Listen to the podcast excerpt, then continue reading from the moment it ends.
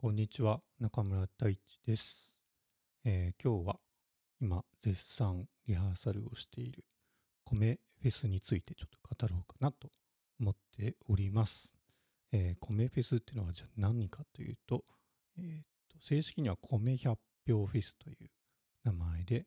新潟県の長岡で行われている秋ぐらいに行われている音楽フェスです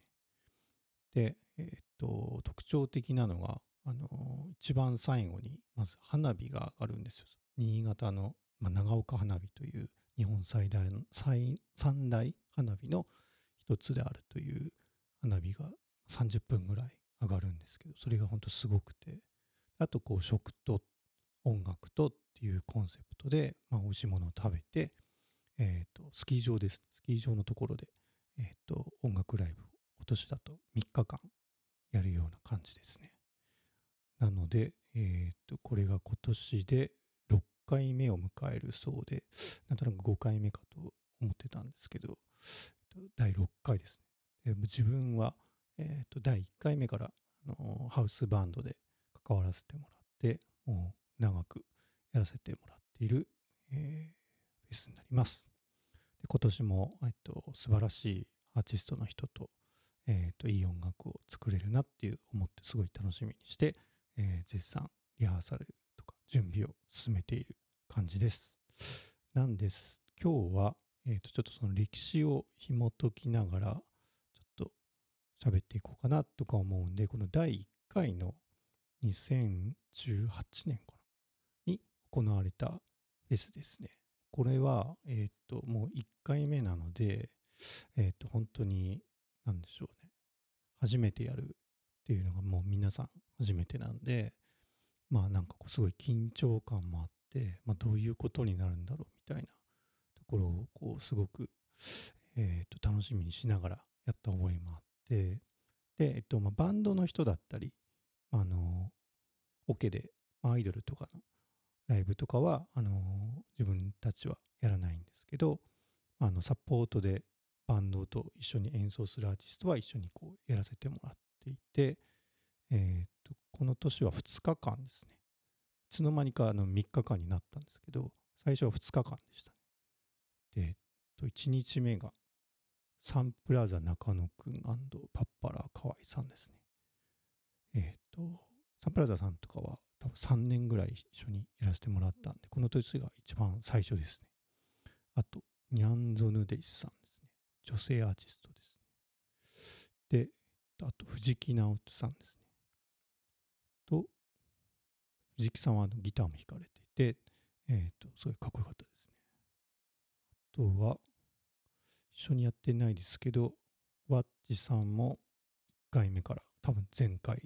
出場してますね。あと神田理岡さんですね。僕はよく知ってるというかあの一番最初からやっております。あとは琴音さんですね。琴音さんは長岡出身の人でえっ、と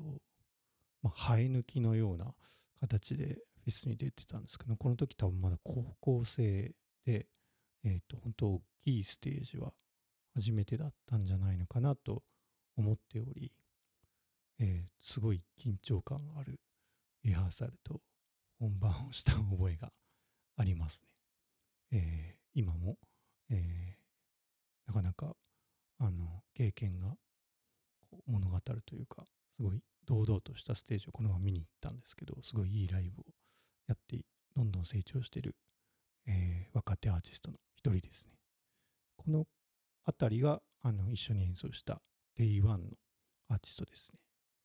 で、えっと、Day2 が、えっと、ジュンナさん。ジュンナさんは今年も出ますね。で、えっと、あとは、日向さん。日向さんも長岡の、えっと、2人組の男性ユニットで、えっと、毎年出て、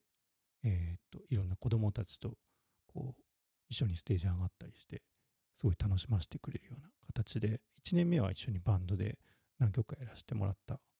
覚えがあります。あと、平原綾香さんですね。平原さんの、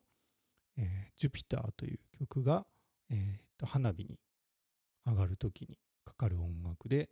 えーと多分ずっと前からそういう風になってたのかなと思うんですけど、そのジュピターを、まあ、バンドでも演奏して、えー、と花火でも演奏してっていう、こう、2度楽しめるという状態でしたね。で、えー、あと、福耳さんですね。福耳さんは京子さん、スキマスイッチさんとと松室さんと,、えー、と出演されていて、スキマスイッチさんは多分これ以来で、えー、と今年はスキマスイッチとして単独で、えー、と一緒にやらせていただきます。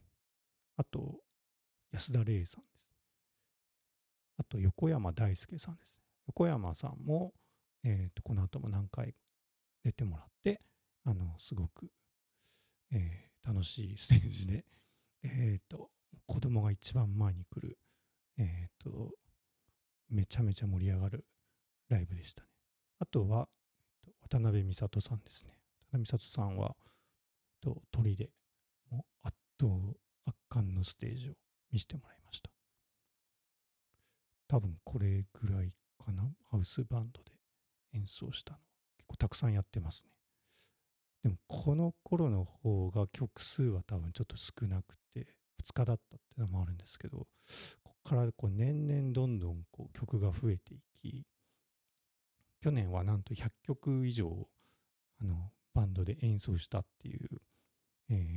すごい大変なことになってたんですけど、えー、これが、えー、と全ての始まりの第1回ですね。で花火も上がったりして、えっ、と、本当に、あの、近いというか、